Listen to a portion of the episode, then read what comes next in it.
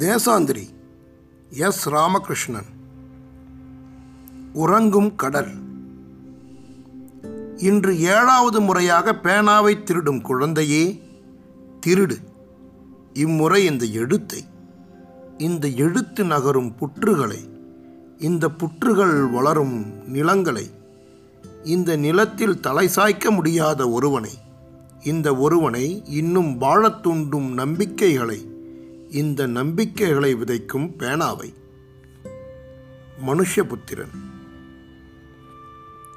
புது வருடம் பிறக்கப் போகும் இரவில் தனுஷ்கோடியின் கடல் அருகே நின்றிருந்தேன். கடல் சீற்றமற்று ஒடுங்கி இருந்தது தனுஷ்கோடியில் கடல் உறங்கிக் கொண்டிருக்கிறது என்கிறார்கள். நிஜம்தான் அது. ஒரு நகரையே விழுங்கிவிட்டு இன்று சலனமற்று இருக்கிறது. ராமேஸ்வரத்திலிருந்து பத்து நிமிட பயணத்தில் இருக்கிறது தனுஷ்கோடி. ஒரு காலத்தில் ரயிலோடிய தண்டவாளங்கள் இன்று தண்ணீருக்குள் மூழ்கி கிடக்கின்றன. சிதிலங்களுடன் அந்த ரயில் நிலையத்தின் மிச்ச சொச்சங்கள் ஆங்காங்கே சிதறிக் கிடக்கின்றன.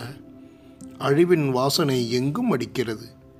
மனிதர்கள் வாழ்ந்த சுவடுகள் கடல் கொண்ட பின்னும் நினைவுகளாக கொப்பளித்து கொண்டேதான் இருக்கின்றன. ஆயிரத்தி தொள்ளாயிரத்தி அறுபத்தி நான்காம் ஆண்டில் இதே டிசம்பர் மாதத்தில் அடித்த பெரிய புயலும் கடல் கொந்தளிப்புமாக தனுஷ்கோடி நகரை கடல் கொண்டு விட்டது. சுற்றுலாவுக்காக பள்ளி மாணவ மாணவிகளை ஏற்றிக்கொண்டு வந்த கடைசி ரயில் இந்த புயலின் ஊடாக சிக்கிக்கொண்டு அப்படியே கடலால் விழுங்கப்பட்டு விட்டது. பயணிகள் எவரும் உயிர் தப்பவில்லை. பதினைந்து கிலோமீட்டர் சுற்றளவு கடல் கொண்டு விட்டது என்றார்கள். இந்த விபத்து குறித்த பல சோகக் கதைகளை எனது சிறுவயதில் கேட்டிருக்கிறேன். இன்றைக்கும் கடலின் நடியில் அந்த ரயில் போய்க்கொண்டே இருக்கும் சப்தம் கேட்கிறது என்ற நம்பிக்கை கிராமவாசிகளிடம் இருக்கிறது. கடல் கொண்ட பூம்புகார் பற்றியும் துவாரகையை பற்றியும் கேள்விப்பட்டிருக்கிறோம். ஆனால் அதை பற்றிய நேரடி நினைவுகள் அதிகம் இல்லை. தனுஷ்கோடி நம் காலத்தில் கடல் விழுங்கிய நகரம். அதன் வீடுகள் வங்கி ரயில் நிலையம் அங்கு சென்று வந்த பயணிகளின் நினைவுகள் யாவும் இன்று திரும்ப திரும்ப பேசப்படுகின்றன. ராமநாதபுரம் மாவட்டத்து மக்களுக்கு தனுஷ்கோடி அழிந்தது மாபெரும் சோகம். அந்த அழிவை நாட்டார் பாடலாக்கி கிராமம் கிராமமாக பாடுகிறார்கள். இன்றைக்கும் அந்த பாடல்களை கேட்கும்போது துக்கம் கொப்பளிக்கிறது. ராமாயணத்துடன் தொடர்புடைய தனுஷ்கோடி வழிபாட்டுக்கு உரிய புண்ணிய ஸ்தலங்களில் ஒன்று. காசியில் துவங்கும் புனித யாத்திரை தனுஷ்கோடியில் முடிவடைய வேண்டும் என்பது இந்துக்களின் நம்பிக்கை. தனுஷ்கோடியிலிருந்து தான் ராமன் சேது பாலம் அமைத்து இலங்கைக்கு சென்றான் என்கிறது ராமாயணம். தனுஷ்கோடி ஒரு அழகான சிறிய துறைமுகம். ஆயிரத்தி தொள்ளாயிரத்தி பதினான்கில் இது கடல் வாணிபத்துக்கான வழியாக திறக்கப்பட்டது. பாம்பன் பாலம் கட்டப்பட்ட பிறகு இலங்கையிலிருந்து வரும் கப்பல்களுக்கு இந்த வழி மிகவும் உறுதுணையாக இருந்தது. தனுஷ்கோடியிலிருந்து தலைமன்னாருக்கு தினசரி கப்பல் போக்குவரத்து இருந்திருக்கிறது. ராமநாதபுரம் மாவட்டத்தில் பலரும் மிக எளிமையாக நட்பும் இணக்கவுமாக இலங்கைக்கு போவதும் வருவதுமாக இருந்திருக்கிறார்கள். இலங்கையிலிருந்து வரும் மக்களுக்காகவே போட் மெயில் என்று ஒரு சிறப்பு ரயில் ஓடிய காலம் உண்டு. இன்றைக்கு அந்த கடல் வழியாக அகதிகளாக நம் மக்கள் இலங்கையிலிருந்து வரும் காட்சியை காணும்போது மனது தாழ முடியாத வேதனை அடைகிறது. இருட்டில் கடலை பார்த்தபடியே ஏதேதோ யோசனையில் இருந்தேன். புது வருட கொண்டாட்டத்தின் கூச்சல்கள் ஆர்ப்பாட்டங்கள் எதுவும் இல்லை. பாறைகளும் மணல் திட்டுகளும் டிசம்பர் மாதத்து பணியில் நனைந்திருந்தன. ஒன்றிரண்டு பயணிகளைத் தவிர அதிக ஆட்களும் இல்லை. சிதிலமும் இருளும் சுற்றி இருக்க வானம் பார்த்திருந்தேன். டிசம்பர் மாதத்து இரவுகள் மிக அற்புதமானவை. வசந்த காலத்தில் பூமி எங்கும் பூக்கள் நிரம்புவது போல டிசம்பர் மாதத்து இரவுகளில் நட்சத்திரங்கள் பூத்து சொரிகின்றன. அன்றைக்கும் வான் நிறைய நட்சத்திரங்கள். தொலைவில் கேட்கும் நாய்க்குறைப்பின் ஓசையும் மெல்லிய கடலின் சப்தமும் விட்டுவிட்டு கேட்டுக்கொண்டே இருந்தன. தனுஷ்கோடிக்கு வருவதற்கு முறையான வழித்தடங்களோ பேருந்து வசதியோ இல்லை. ஜீப்பில் கூட்டி வந்து திரும்ப அழைத்துப் போகிறார்கள். இந்து மகா சமுத்திரமும் வங்காள விரிகுடாவும் சங்கமிக்கும் இடம் தனுஷ்கோடி என்கிறார்கள். இரண்டு கடல்கள் ஒன்றையொன்று சந்தித்துக் கொள்வதால் தானோ என்னவோ ஒரு ஆழ்ந்த நிசப்தம் கூடியிருக்கிறது. ஆயிரத்தி தொள்ளாயிரத்தி அறுபத்தி நான்காம் ஆண்டு புயலில் சிக்கி உயிர் பிழைத்தவர்களில் சிலர் இப்போதும் அருகில் உள்ள ஊர்களில் வசிக்கிறார்கள். ஒன்றிரண்டு நபர்களை நானும் சந்தித்திருக்கிறேன். அவர்கள் நினைவில் தனுஷ்கோடி மிக அழகான ஒரு வாழ்விடம். இலங்கைக்கும் தமிழகத்துக்கும் பாலமாக இருந்த ஒரு கடற்கரை. தனுஷ்கோடியில் தாங்கள் எடுத்துக்கொண்ட புகைப்படங்கள் மற்றும் அங்கு கொடியிருந்த சான்றுகளை காட்டுகிறார்கள். பேசிக்கொண்டிருக்கும் போதே குரல் உடைந்து விடுகிறது. தங்களை அறியாமல் கண்ணீர் விடுகிறார்கள். நேற்று நடந்த சம்பவத்தை நினைவு கொள்வதை போன்று விசும்புகிறார்கள்.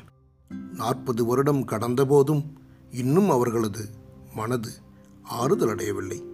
நினைவில் தனுஷ்கோடியின் கடல் உக்கிரமாக இருந்து கொண்டே இருக்கிறது. கடல் காற்று சற்றே வேகமாக இருந்தது. பெரிய நகரங்களில் இரவெல்லாம் நீளும் புத்தாண்டு கொண்டாட்டங்களை விடவும் இந்த தனிமையும் ஏகாந்தமும் புரிந்து கொள்ள முடியாத கடலும் மனதுக்கு மிக விருப்பமாக இருந்தன. இருட்டுக்குள் யாரோ நடந்து வருவது போல் தெரிந்தது. அந்த வயதானவர் அதிகம் குடித்திருந்தார். அவர் என்னை கடந்து கடலின் மிக நெருக்கத்துக்கு சென்று தனியே ஏதோ சப்தமாக பேசிக்கொண்டிருந்தார் சில நிமிடங்களுக்கு பிறகு விடு விடுவென நடந்து மணலில் போய் படுத்துக்கொண்டார் புத்தாண்டு துவங்குவதற்கு இன்னும் சில நிமிடங்கள் இருந்தன. நட்சத்திரங்கள் அதிக பிரகாசத்துடன் இருப்பதை போன்று தோன்றியது. வானம் கொண்டிருந்த கருமை அதை கருமை என்று சொல்ல முடியாது. அடர்ந்த ஊதாவும் கருப்பும் கலந்தது போன்ற ஒரு நிறம். மிக தாழ்வாக ஆகாசம் வந்துவிட்டதோ எனும்படியான நெருக்கத்துடன் இருந்தது. இந்த நகரின் மீது இருந்த நட்சத்திரங்கள் நகரில் வாழ்ந்தவர்கள் வந்து போனவர்கள் யாவரையும் அறிந்திருக்கும் தானே? கடல் கொண்டு அழிந்த பிறகு நட்சத்திரங்களை காணக்கூட யாருமற்று போன துக்கத்தில் அவை புலம்பியிருக்கும் தானே? காற்றின் கதி மாறிக்கொண்டே இருந்தது. புத்தாண்டு துவங்கும் நிமிடம் வந்தது. என்னோடு புத்தாண்டை கொண்டாடுவதற்கு அங்கிருந்த ஒரே நண்பன் கடல் மட்டும்தான். கடலிடம் பேசுவதற்கு என்ன கூச்சம் என்று தோன்றியது. சற்று முன்பு ஒரு நண்பன் பேசவில்லையா? கடலிடம் என்ன பேசுவது? எப்படி பேசுவது? அழிந்த தனுஷ்கோடியும் கடலும் தான் புத்தாண்டின் எனது இரண்டு தோழர்கள். இருவரிடமும் ஏதேதோ பேசினேன். சில நிமிடங்களுக்கு பிறகு அந்த சந்தோஷமும் வடிந்து போனது. மணலில் உட்கார்ந்தபடி இரவை பார்த்து கொண்டிருந்தேன். கடலின் சரித்திரம் வியப்பானது. அது எத்தனையோ கடல் ஓடிகளை கண்டிருக்கிறது. எத்தனையோ சாகசக்காரர்கள் அதன் வழியாக வந்திருக்கிறார்கள். எவரெவரது கனவுகளையோ அது விழுங்கியிருக்கிறது. கடலை புரிந்து கொள்வது எளிதில்லை என்று அந்த நிமிடத்தில் தோன்றியது. விடியும் வரை அங்கேயே இருந்தேன். விடிகாலையில் ஒரு மின் வெளிச்சம் பரவத் துவங்கியது. அந்த வெளிச்சம் திரவம் போல ஓடிக்கொண்டே இருந்தது. விடிகாலையின் ரம்யத்தை அங்குதான் முழுமையாக கண்டேன். பிறகு ராமேஸ்வரம் நோக்கி புறப்பட்டேன். அதிகாலையில் பயணிகளை ஏற்றுக்கொண்டு இரண்டு ஜீப்கள் வந்து நின்றன. இருபதுக்கும் மேற்பட்ட பயணிகள் பெரும்பாலும் வட இந்திய முகங்கள் அவர்கள் இடிபாடுகளை நோக்கி நடந்து செல்ல துவங்கினார்கள். குழந்தைகள் மிக ஆர்வமாக புகைப்படங்கள் எடுத்துக்கொண்டார்கள் மணலில் கிடந்த மீன் முள் ஒன்றை சிறுவன் கையில் எடுத்து காட்டி கூச்சலிட்டான். ஒரு வழிகாட்டி அவர்களிடம் தனுஷ்கோடியின் கதையை சொல்லிக் கொண்டு போனான். காற்றில் அவர்களின் கேசம் அலைந்து கொண்டிருக்க அவர்கள் முன்னே நடந்து போனார்கள். காலை வெளிச்சத்தில் முந்திய இரவின் சுவடே இல்லை. எல்லா நாட்களையும் போலவே புத்தாண்டின் காலையும் வெயிலும் பரபரப்பும் நிரம்பியதாக இருந்தது. நகரை நோக்கி வந்து கொண்டிருந்தபோது தொலைவில் தனுஷ்கோடியின் வாசனை காற்றில் மிதந்தது. ஊர் திரும்புகையில் மண்டபம் முகாமில் தங்கியுள்ள தாயகம் திரும்பிய இலங்கைத் தமிழர்களை கண்டேன். எத்தனை எத்தனையோ இலங்கை தமிழ் குடும்பங்கள் தங்களின் வேர்களை இழந்து கனவுகள் சிதறிப்போய் கடலின் கருணையை மட்டுமே நம்பி நாட்டுப்படகுகளில் ஏறி தமிழகத்துக்கு வந்து சேர்கிறார்கள். கடல் அவர்களின் மீது கருணை கொண்டிருக்கிறது. கரைதான் பரிவு காட்டவில்லை. அலைவோம் தெரிவோம்.